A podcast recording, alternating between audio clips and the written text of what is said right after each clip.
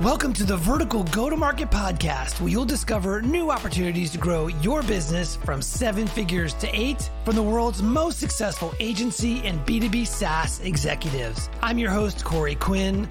Let's jump into the show. Today, I'm joined by the founder and CEO of Rise Interactive, and most recently, the CEO and founder of both Engine BI and Fiscal Advocate, Jon Morris. Welcome, Jon. Thanks, Corey. Really excited to be here today. Oh, awesome. I, am really looking forward to our conversation. You have so much background and experience that I'm looking forward to uh, to diving into. I thought a good place to start would be Rise Interactive. Could you share with the audience, you know, what Rise is, and we'll get into sort of the origin story there.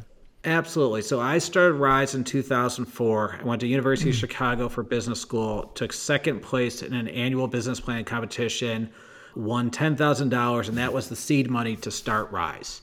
And at that time, uh, I was very into marathon running. And if you think about training for a marathon, it's generally 18 weeks. I kind of took the same approach to running Rise, but rather than weeks, I thought of it as years, and rather than miles, I thought of it as dollars, meaning I had a very long term view to growing Rise. So, over 16 years was my tenure there before I sold the company, but I originally had a 20 year time frame. And the goal at the time was to be the world's largest independent digital agency. So from when I was a one person shop, I looked to grow to a large company. When I left, we were about 250 employees. Today, Rise is about 500 employees, and they tend to service some of the larger enterprise companies, you know, brands that you'd be very familiar with. Okay. And so you started this agency on a $10,000 investment. What were some of the original services? Who did you target back in the early days? Like, what did the start of this yep. look like for you? So, you know, when you start with no brand, no money, it's hard to get the phone to ring.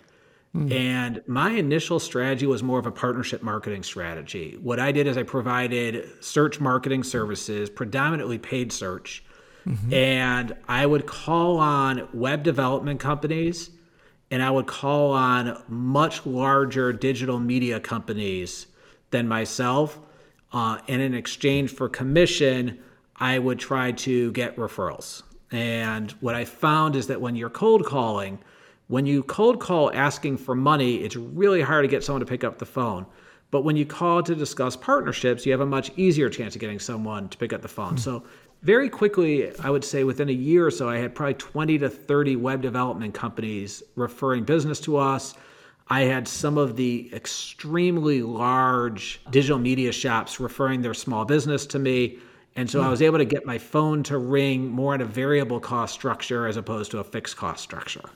Very cool. And so you would go to these web development companies and say, "Hey, I'd love to be your outsourced search marketing partner," type of thing you know, generally, I talk about more in a partnership aspect of. Okay. I don't do any web development. For what I can tell by your website, you don't do any digital media. Mm. So, if we form a partnership, I should be able to refer business to you. I'm going to be, as I grow, marketing more and more. And so I used it more of I'll help you guys generate business as well. And so I found that that was the angle that tended to work quite a bit that kind of lowered the resistance and got you got you into these uh, these shops. It sounds like. And then those early days, what kind of clients were you serving? Like what type of businesses was it? E-commerce, service businesses, local, you know, enterprise. Was, well, yeah. Well, first of all, it was very small. My very first client paid me fifty dollars a month. okay. I probably gave them a thousand dollars uh, a month in time. Uh, sure. But when you're just getting started, I, I cared about stories. When you think about how you win business, you oftentimes win business by being able to share. You know what? I had a client with the exact same complexity as you. Mm-hmm. And you could explain how you helped them, and then you could use that to win more business. We did not verticalize, and Rise today is still more of a general digital agency. And I'll explain some of the good and some of the bad with that. My original yeah. goal was to own Chicago. I wanted to make it so that if there was a brand in the Chicagoland area and they were thinking about digital marketing, that we would be on the short list. Hmm. I attended maybe seven to eight networking events in the Chicagoland area a week. So I would oftentimes also, as we grew, we would only hire in Chicago, and I would make the whole company go to each one of these networking events. And so, you know, you would have 10 employees, but you have 10 people at a networking event. People start to think that you're much bigger than you are. Sure. So I Yeah. use it as a way to kind of have a network effect and build our brand and, you know, be everywhere. So that was a, a big part of the early journey. And I always say, you know, like I have 28,000 connections on LinkedIn. And people ask me all the time if I make introductions to them. And I explained to them that if they are in Chicago, I have a 90% chance of knowing who they are. And if they are outside of Chicago, I have a 99% chance of having no idea who they are. My brand drops, you know, fairly quickly once you leave the Chicagoland area. And uh, and so you working the the local networking events makes a lot of sense, and it sounds like it was. Your outcome was to own Chicago. When did that change? At what point in the business was Chicago not not the only city you wanted to own, but maybe one of many?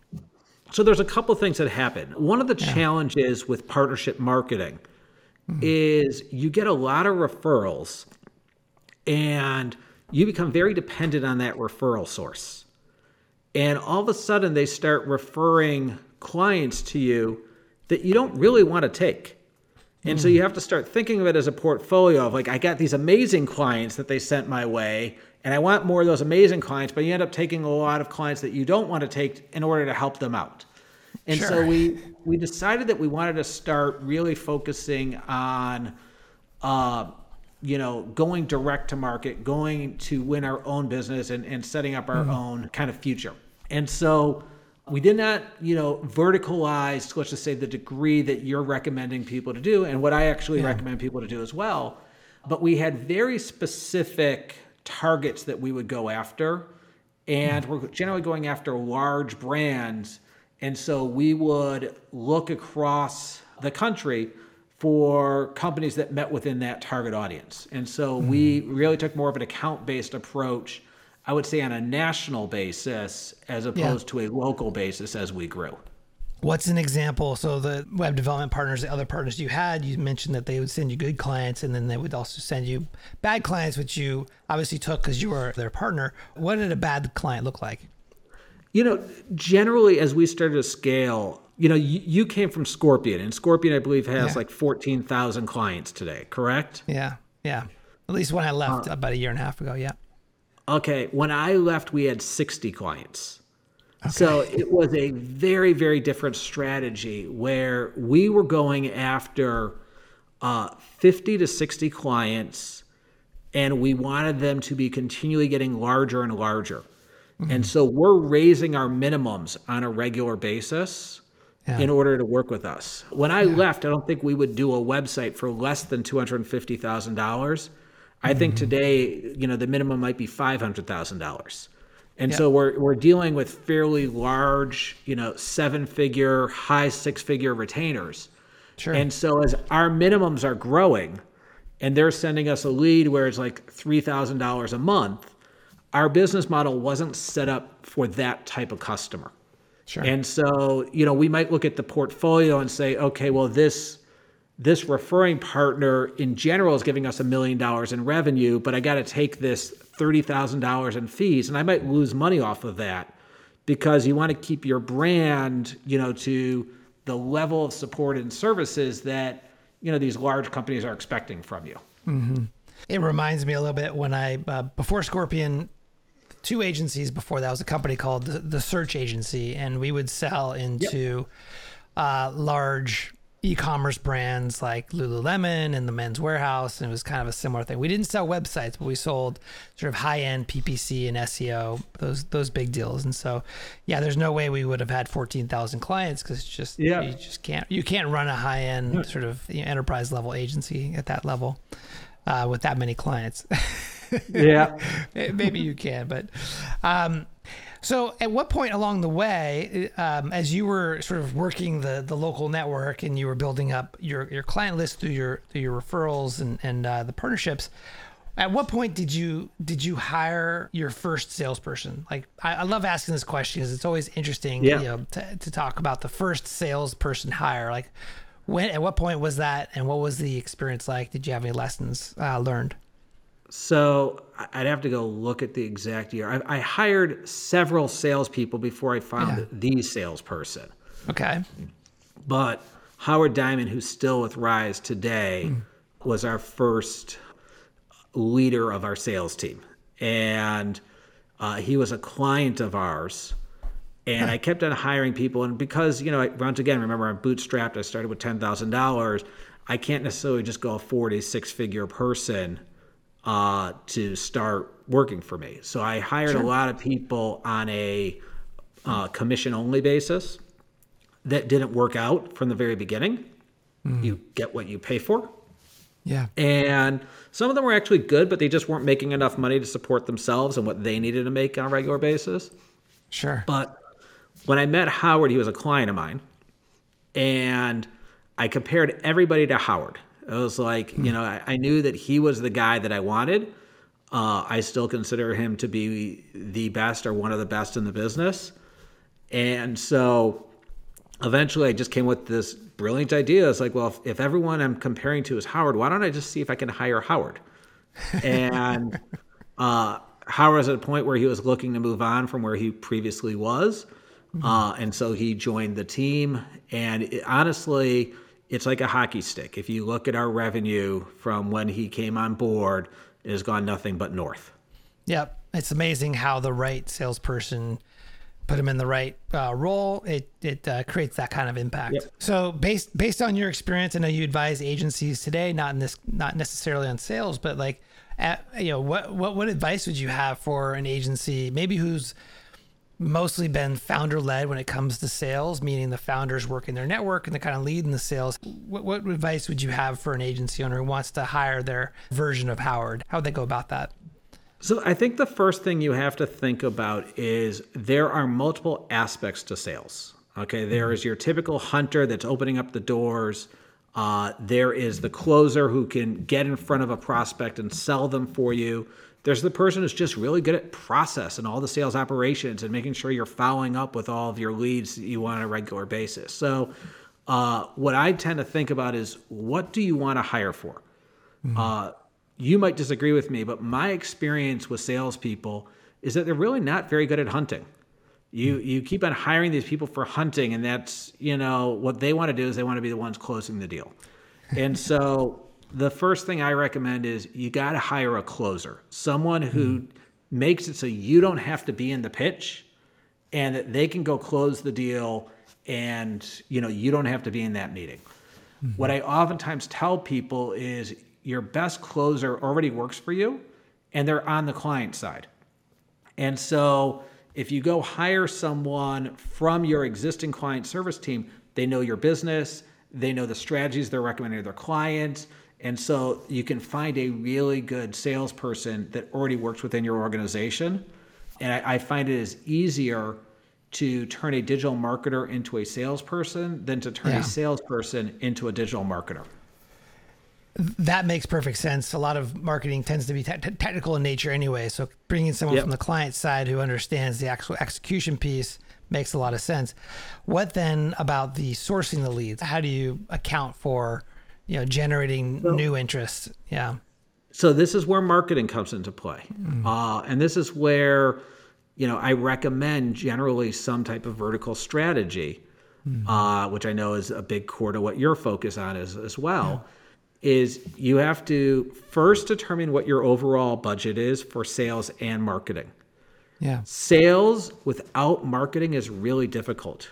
There is so much noise today in terms of people doing exactly what you do and are sending out emails and doing marketing automation and doing all these things that you really need to um, have some type of approach where you are getting in front of your prospects. Uh, it sounds dumb, but this goes into finance and actually what I do for a living is one of the most important metrics is what percent of your revenue do you spend on sales and marketing? The average agency spends 8% of their revenue in sales and marketing. So if you spend less than 8%, you're at a competitive disadvantage. If you spend more than 8%, you're at a competitive advantage. And so that one of the first things I think about is just how much are you budgeting towards this? Mm-hmm. I found that typically there's a 50 50 split between marketing and sales. And okay. when I say marketing, it could be the sponsoring events, it could be throwing your own events, it can be thought leadership and having content that goes out there. I do outreach all day long to prospects. You know, I am I am constantly sending out emails, but I'm generally sending emails out to here's an ebook we wrote. Here's a benchmarking data that I thought you would be interesting. Here's an article I wrote. You know, it's it's very rarely, hey, come talk to me and let me get money from you. And right. so marketing really is your greatest sales enablement tool. Just for clarity, the 8% it's of the gross, right? Eight percent of the overall revenue goes back into it's, sales well, let, and marketing. Let me make sure I define it. It is eight percent of what I call net revenue, which means okay. all of your pass-through revenue does not count. So if you spend thirty million dollars in media and you have five million dollars in fees, it's eight percent of the five million, not eight right. percent of the thirty million. And fifty percent of that goes to sales, fifty percent goes to marketing. Obviously, that could that could uh, vary based on the specifics of the company, but yep. that includes uh, employees. That includes media spend, third party agencies, yep. everything, right? Exactly. Okay. That's awesome. By the way, That's super helpful. What I find amazing is, you know, I only sell to marketing agencies. The amount of work I have to do to convince marketing agencies to spend money on marketing is unbelievable. you know, I just uh, joke at Rise that how come I'm the only marketer that believes in marketing? Right. It, it's a good point, and uh, you know, there is a good argument to be made for that the type of marketing that an agency does for their clients isn't always the best marketing that they should be doing for themselves. Like, you know, a lot yep. of a lot of agencies work with clients who are B2C. I remember back when I was at Scorpion or at the search agency, yeah. The type of the type of marketing we would do for a local attorney, which was a lot of local based marketing like website, SEO, local PPC, you know, reviews and reputation, all that stuff does not equally translate over what to score what's best for Scorpion. And so there's there is I think to a certain extent there is a skill gap even within a marketing agency knowing the right things to do to help them to grow. Interestingly. I, I couldn't agree with you more. You know, and it's yeah. like if if you specialize in video production, that's very different than lead gen. Uh, Absolutely. If you specialize in branding, that's very different than lead gen. uh, and you know, predominantly, what you need to become expert at is lead gen marketing mm. uh, and data driven marketing in order to scale and grow your business. Yeah. And so you ended up selling Rise. What were I'm curious? What were the things that led up to your decision to sell? Was that something that you had always had envisioned, or was was that something that that came later? You know, in the business, like what, what was so happening? my yeah. original exit strategy was I was going to die one day. And what ends up happening as your agency continues to grow and scale, and I continually put more and more money back into the agency, was that all of a sudden my net worth became highly skewed towards mm-hmm. this one asset. I got married, I started a family, and yeah. you start thinking about, you know, uh, diversification, de risking yourself. And so I would say that, you know, a big part of this was, you know, focused on that. Yeah. Yeah. Smart. And um, any any lessons uh, or experiences you care to share about the process of selling your agency? What does an acquirer you know look for? What should yeah. agency owners who are looking to sell? What should they be thinking about?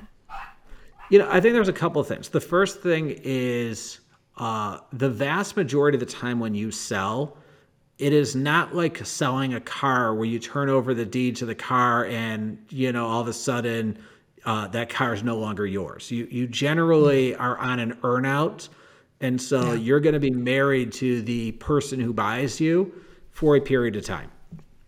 The second thing is, you know, your agency is generally valued off of a multiple of profit or EBITDA. And that multiple can vary based on the services you provide, based on your growth rate, based on the size of your business, uh, based on the vertical you specialize in. And so you really want to understand how do you maximize that multiple so that you can get the exit that you desire and you're looking for. Yeah. Uh, one of the things I just explained is if, if you just take a holding company, holding companies, I don't know their exact revenue, but let's just say they're $20 billion in revenue. And they tend not to grow. You know, it's not like they're growing at the 20% that they want everyone else to grow. Uh, what they're doing is they're growing through acquisition. Yeah. And by growing through acquisition, uh, they need to buy something sizable that is actually going to make a dent. You know, so buying something for $500 million is worth a lot more to them than buying something for $1 million.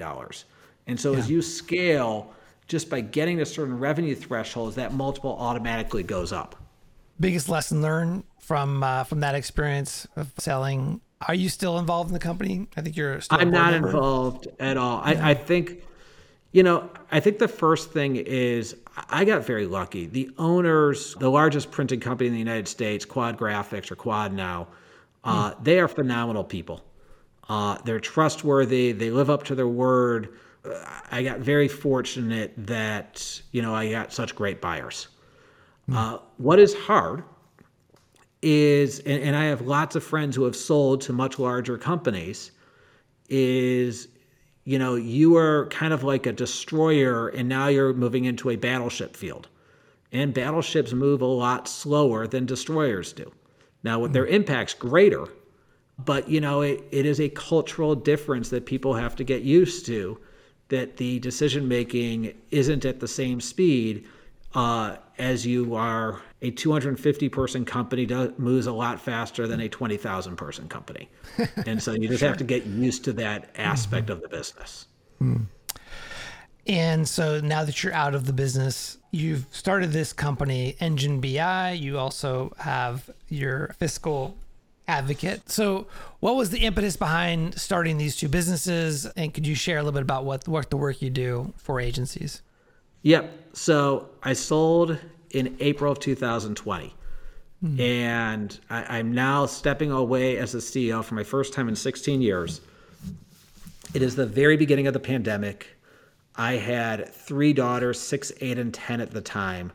Uh, at this moment in time, the airports are closed. I am wiping down my groceries because we didn't know if it was safe to eat them. And I recognized I had to do something with my time. So I started this business a lot sooner than I was planning on it. Hmm. I had a business coach that I met every three months for several years. And every time I met with him, he's like, you know, the financial insights you have are just beyond anything I have seen. It's like, this is a hmm. business within itself. And you know, you hear that every three months uh, for multiple years, and then all of a sudden you have to start thinking about what you want to do. I was like, you know what? This could be a really cool business. Is yeah. helping agencies with their finances, and uh, and what I really realize is I'm, I'm not trying to help people with their finances. I'm really trying to help them with their outcomes. Mm. And so I have two different companies, but they serve kind of the same purpose which is I want to help agency owners grow faster, increase their profits, and grow their cash. And the way they that I believe you do it is all about decision making. All we have is time and money. And by the way, there's 120,000 agencies and all they have is time and money. So each one of us is going to spend our time and money and some of us are going to spend it more intelligently than other people. Mm. I'm trying to help people make the decisions to spend their time and their money as intelligently and as effectively as possible. And it really starts with, uh, and I always explain this to people, that there are two versions to every single agency owner. There is the marketer version, where they have an expertise and a skill set, and there is a business or entrepreneurial version of you where you got to mm. run a business. Now, the entrepreneurial part, there are only three numbers that matter. You are either growing faster on a year over year basis, increasing your profit as a percent of revenue, and increasing your cash relative to monthly overhead, or you're not. Hmm. And so, the first thing I want you to do is just hone in all of your decision making to those three metrics. It's very similar. You know, you talk about the importance of focus and going after one vertical and how it mm-hmm. improves your marketing, it improves your innovation, it improves all those things. I found it's the exact same thing on the financial metrics side. You focus yeah. on those three metrics, those that get measured get managed, and you're going to see your cash grow, your profits grow, and your revenue grow. That's that's awesome. What type of agency, as far as size, typically is the right fit for your services? Like at what at what point in their life cycle are they are they suffering from the challenges that you can solve? So I would say there's a couple things. The first one is mm. mindset. Okay, there are companies that simply do not want to grow. And I think that's awesome. Like having clarity of who you are and what you want to do is wonderful. Just not a good fit for me. Mm-hmm. I'm looking for companies generally between 1 million and 10 million that want to scale and take it to the next level. And so they're they're looking for what is the path to get to 10 million. If they're the 10 million marker, they're looking for the path to get to 25 million and that they're willing to make investments to actually grow. I have a client right now that's, you know, in the 1 to 5 million dollar range.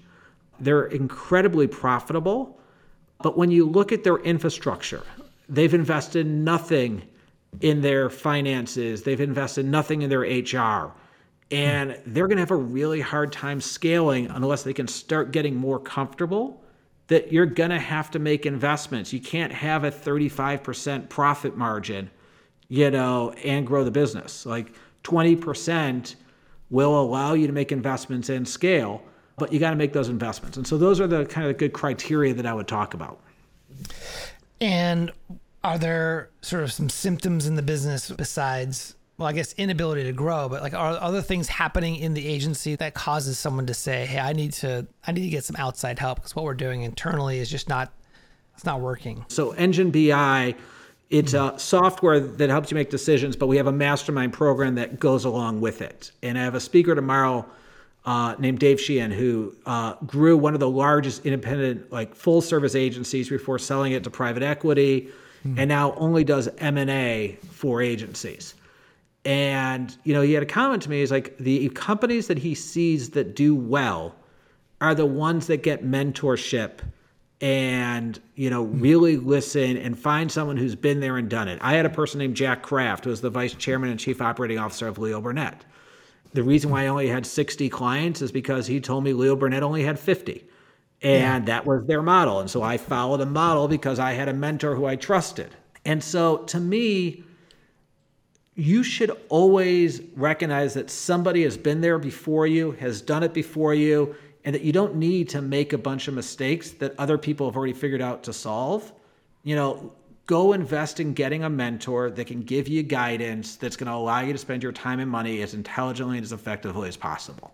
I love that. I think a, question that I love asking is Has someone else solved the problem that I'm trying to solve? Like, is this a solvable problem? And the evidence that it is is that someone else has already done that. And so, why not just go hire that person to help you to you know, to learn how they solved it so you can shortcut your, exactly. your process yeah absolutely just to back up a little bit so engine bi can you talk about, a little bit about that service itself what you do and then also fiscal advocate and what the specifics are around like how you're helping agencies sure so I'll start with Engine BI. Mm. I have developed a framework called the BASE framework. It stands for Business Planning, Alignment, Scorecard, and Execution. And the idea is that if you follow the, that framework in terms of planning your business, making sure your business is aligned, having the right scorecard, and executing flawlessly, you will continue to scale and grow. The software, Engine BI, is a software system that allows you to implement that framework. Hmm. Uh, it also comes along if you buy Engine BI Platinum with a mastermind group where you get access to a community that is on the same journey with you to help you scale and grow at a faster rate. And I'm familiar with your mastermind. I've actually had the opportunity to speak yep. to that group, and I could attest that the folks that are in there are fantastic, really, really engaged communities. That's something pretty special you've built there. Thank um, you, and I re- and I really appreciate it. The one thing I'll also add, just going back to the scorecard, yeah. is I give people all the benchmark numbers of what they need to spend, where they need to spend it, how they need to spend it, so that you're spending that time and money really intelligently. Could you talk a little bit more about what those benchmarks like? What are some key benchmarks for an agency? Sure. So the most important benchmark, and, and I found that the vast majority of agencies do not know this number, is your gross margin. So I'm just going to give a few definitions real quickly. The first one is your net revenue. So you need to know after you remove all pass through, so all media, all things that you don't get to keep, what is your revenue? Then you want to subtract what I call as cost of service, which is all of the expenses that relate to doing client work. So your payroll, your freelancers, your technology, your travel and entertainment, client gifts, anything that relates to doing client work is your cost of service. Hmm. So your revenue minus your cost of service equals your gross margin. Yep. If your gross margin is 50% of your revenue or greater, you will most likely be profitable and be able to invest in your business. Hmm. If your gross margin is between 40 and 50%, you will most likely either be profitable or be investing in your business, but you'll have a hard time doing both. And if your gross margin is less than 40%, you will be losing money. And so that's the starting point. Where do you find that agencies are overspending where they don't need to? So typically what happens is they have one line of business that they just don't realize is not profitable. Uh, or they'll just have too many more too many senior people, not enough junior people, or they just don't have enough direct reports per manager. Those are the common things that I see. What I also find, and, and this is actually really important, is a lot of agency owners lack courage to make the tough decisions to get their gross margin to where it needs to be. We all hire people that we know and love and care about and want to do well by them. And the challenge is that when the dollars are not there and you don't have the courage, you end up having a gross margin problem. And so, uh, really understanding, you know, do you have a problem? Then, where do you have the problem? Then, do you have a solution to solve it? And then, lastly, do you have the courage to solve it? Are kind of the factors that go into that. And I imagine those are some of the things you guys talk about in the mastermind. Is how, To, how to navigate that. Yeah. Yeah. Yep. That makes sense. The, the next group of benchmark. Do you want me to keep going on the benchmark Yeah, numbers? please. I, lo- I, I love Sure. I, I love benchmarks. Let's go. Yeah. So gross margin's the first one. Yep. What's the next one? So the next one is what is called your SG&A, which stands for Selling, General, and Administrative Expenses. These are all your expenses that do not relate to client work. And I want you to bucket those into three specific areas. The first one is sales and marketing. The next one is operations and finance, which is uh, HR, legal, corporate IT, general administrative, and finance expenses. And then the last one is your executive team. Those three should equal 30%. You get 8% for sales and marketing, 15% for operations and finance, and 7% for your executive team. And by understanding how much you spend in each one of those buckets, you can make decisions very quickly on how am I doing or how am I not doing and make the adjustments so that you're, you know, doing effectively in terms of running your business. That makes me think. I'm assuming that most agencies who are not part of your program probably are not looking at their books in this way. What do you recommend that they do? Is this something they could do in QuickBooks, or how do they get started to figure out like where are they at today? So first thing it comes to change management and a mindset. So this is uh you have to have budgeting and forecasting as a major component to how you spend your time and money. You asked about Fiscal Advocate. Fiscal Advocate is a fractional CFO company that helps you manage all that if you don't have the resources to do it internally. But it's kind of like, you know, everyone says that their agency is data driven and they provide weekly reports to their client. This is taking a data driven approach to your business where you have to really understand these numbers and invest in what I call scorecard operations. Hmm. And, you know, so if you're not closing the books every month, if you're not categorizing your expenses in these specific buckets, you're not going to know the answer. Hmm. When you use QuickBooks, they default to your payroll just being in one line. So it's just one bucket that just says payroll. And so you don't get any insights unless you unbundle your payroll and move all your sales and marketing people to sales and marketing and all your client service people to cost of service and your executive team to executive. And so you have to put the work in to structure your data to come up with the right insights. Makes sense. Okay, so we got gross margin, we got SG&A. Is there any other benchmarks that you like to a, talk about? A few more. So the next one, which is my own, this is uh, this is actually a recommendation as opposed to a benchmark, is five percent of your revenue should go to R and D. Now, when I Love say R and D, I do not mean that you're going to build like the first flying car. What I mean is that if you specialize in a vertical, I want you to be able to pass the two question test. First question is what makes you unique? And let's just say, you know, I specialize in helping architects with their marketing. I was like, okay, mm-hmm. awesome. I just met 49 other agencies that specialize in helping architects with exactly. their marketing. How are you different and better than those 49? Mm-hmm. And my experience is people generally pause and they have three answers. We are either data driven, you got to talk to more senior people, or you have better customer service. And my answer is that whatever your answer is, your R&D budget has to be invested to make it real. And so you have to spend money so that a year from now, your differentiator is stronger than it is today. Yep. 77% of the companies I benchmark spend zero on yeah. R&D.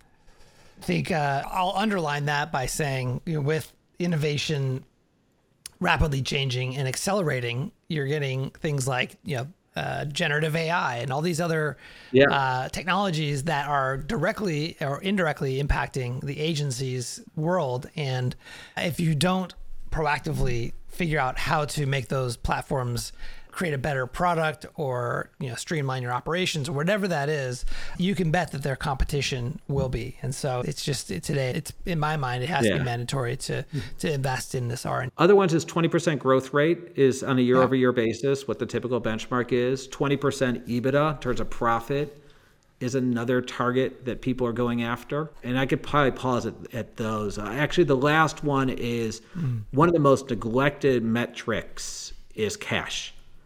And once okay. again, this is a recommendation as opposed to a benchmark number. Is I want whatever your monthly overhead is for you to have a minimum of two times cash for that monthly overhead. So if you spend $100,000 a month to run your business, I want you to have $200,000 in the bank. I love that. So now if if an agency owner is listening to this and they're saying to themselves, well, you know, gosh, I I don't have 2 months worth of cash. I have no idea what my gross margin is, SG&A, you know. There's no yeah. way I've broken it out like this. What should they be thinking? What what are some good next steps for them? A couple things. I have an ebook that provides a lot of the guidance on this. The ebook is free. And awesome. so that would be one recommendation. I post every single day on LinkedIn with some advice. I have two newsletters, one on Monday, which is about agency decision making, and one on Thursday, which is about agency finance. So that would be another good source for you to go to. And, you know, what I would also just say is, you know, the first thing is you really just have to determine this is going to be core to who your business is, and it's going to be mm-hmm. really important to you. That to me would be the starting point. Mm, that's awesome. We'll make sure to link to those resources in the show notes so that listeners can find those there. I really just have, you know, like let's say two more questions kind of as we okay. wrap up here. First one is what advice would you have to an agency owner? Maybe it's a, a younger version of Jon who was thinking about taking a vertical market approach and they're interested in that model, but they've not pursued it. What advice would you have for them as they're thinking through going vertical? So a couple things. At Rise, we chose not to have a vertical approach. At mm-hmm. Engine BI and Fiscal Advocate, I do have a vertical approach. So I actually have, I think, a really unique perspective of the advantages and disadvantages.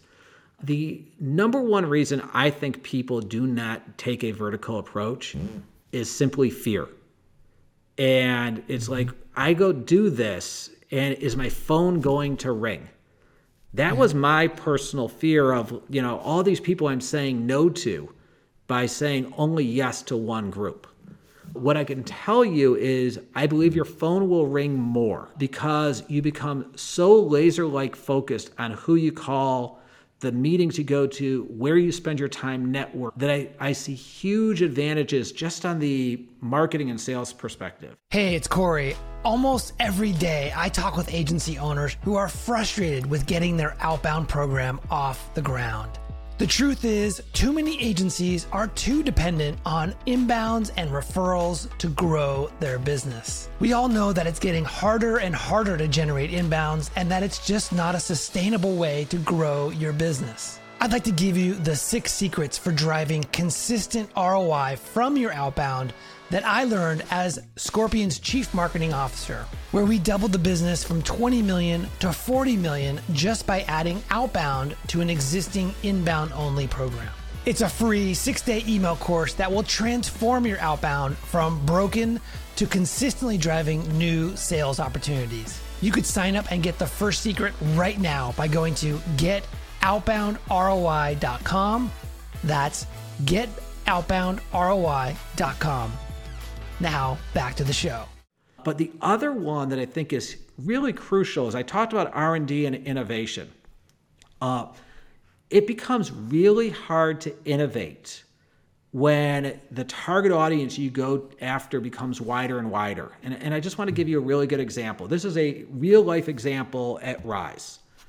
Uh, Rise today has about 55 people on its product development team. So if you ask me the two question test, I would say that our vision is to be the leaders in helping brands make better marketing decisions, which is a fancy way of saying we're data driven.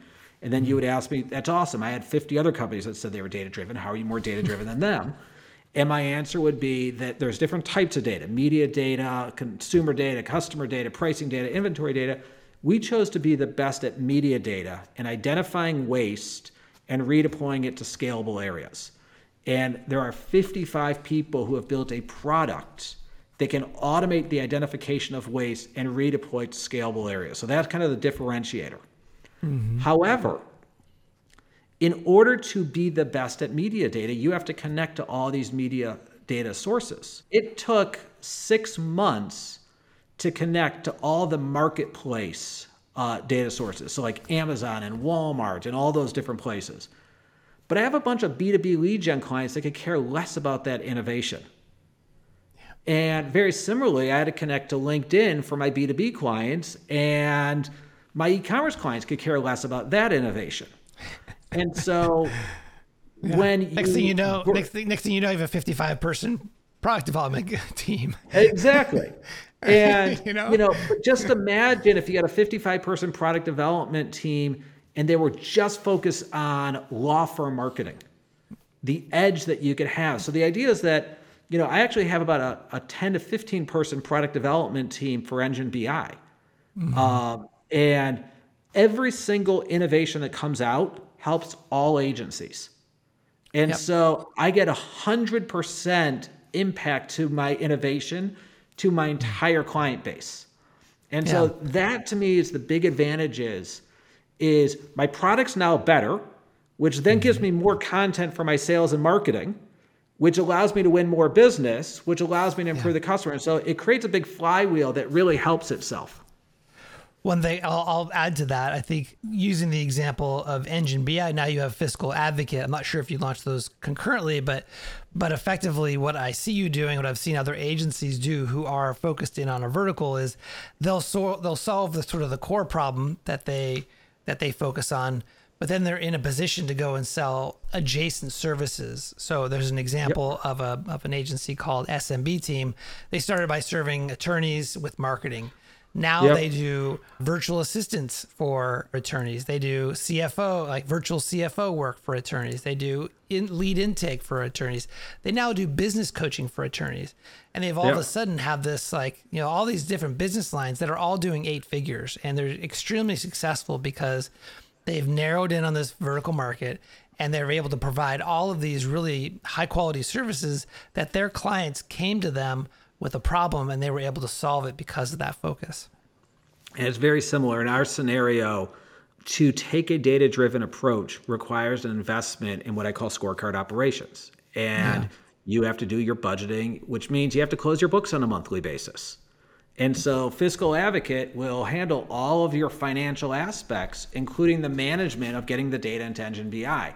So they're very complementary to each other in terms of how they exactly, help. exactly. And you're solving a problem um, that uh, I, I anticipate that agencies don't have the internal resources to be able to do that, the experience, so you're able to provide that for them and, in effect, solve a, a greater problem for them. So, yep. that's awesome. My last question for you is what's your motivation? You know, I have a few different motivations. So I would talk altruistically, first of all. I get tremendous feeling of reward and purpose by seeing the impact I have for my clients.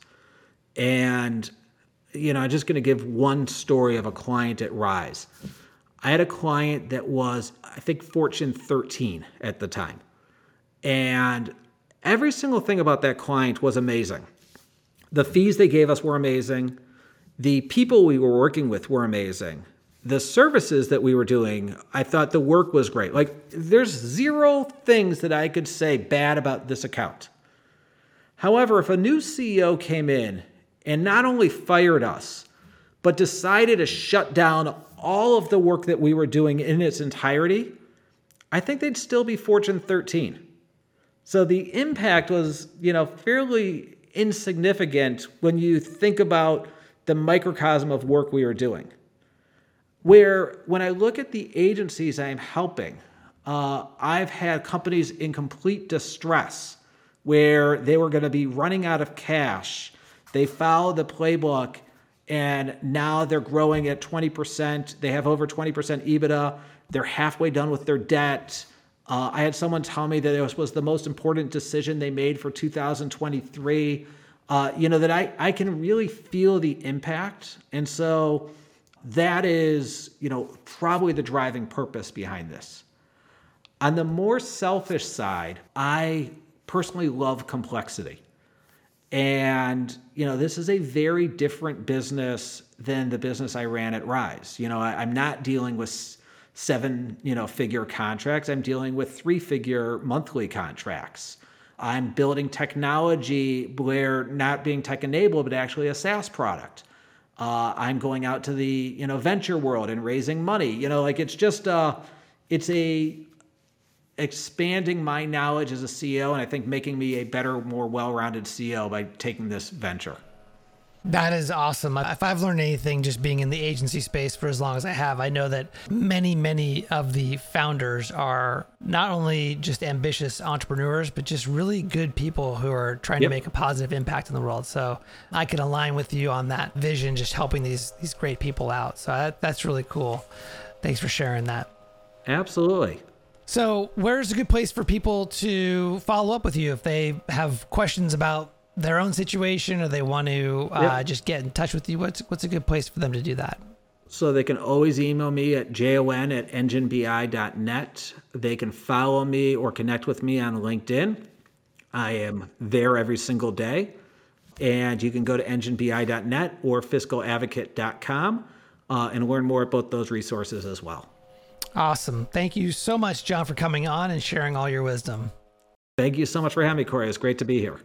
All right, folks, that's it for today. I'm Corey Quinn, and I hope you join me again next time for the Vertical Go to Market podcast. If you receive value from this show, I would love a five star rating and review on Apple Podcasts. Thanks, and we'll see you soon.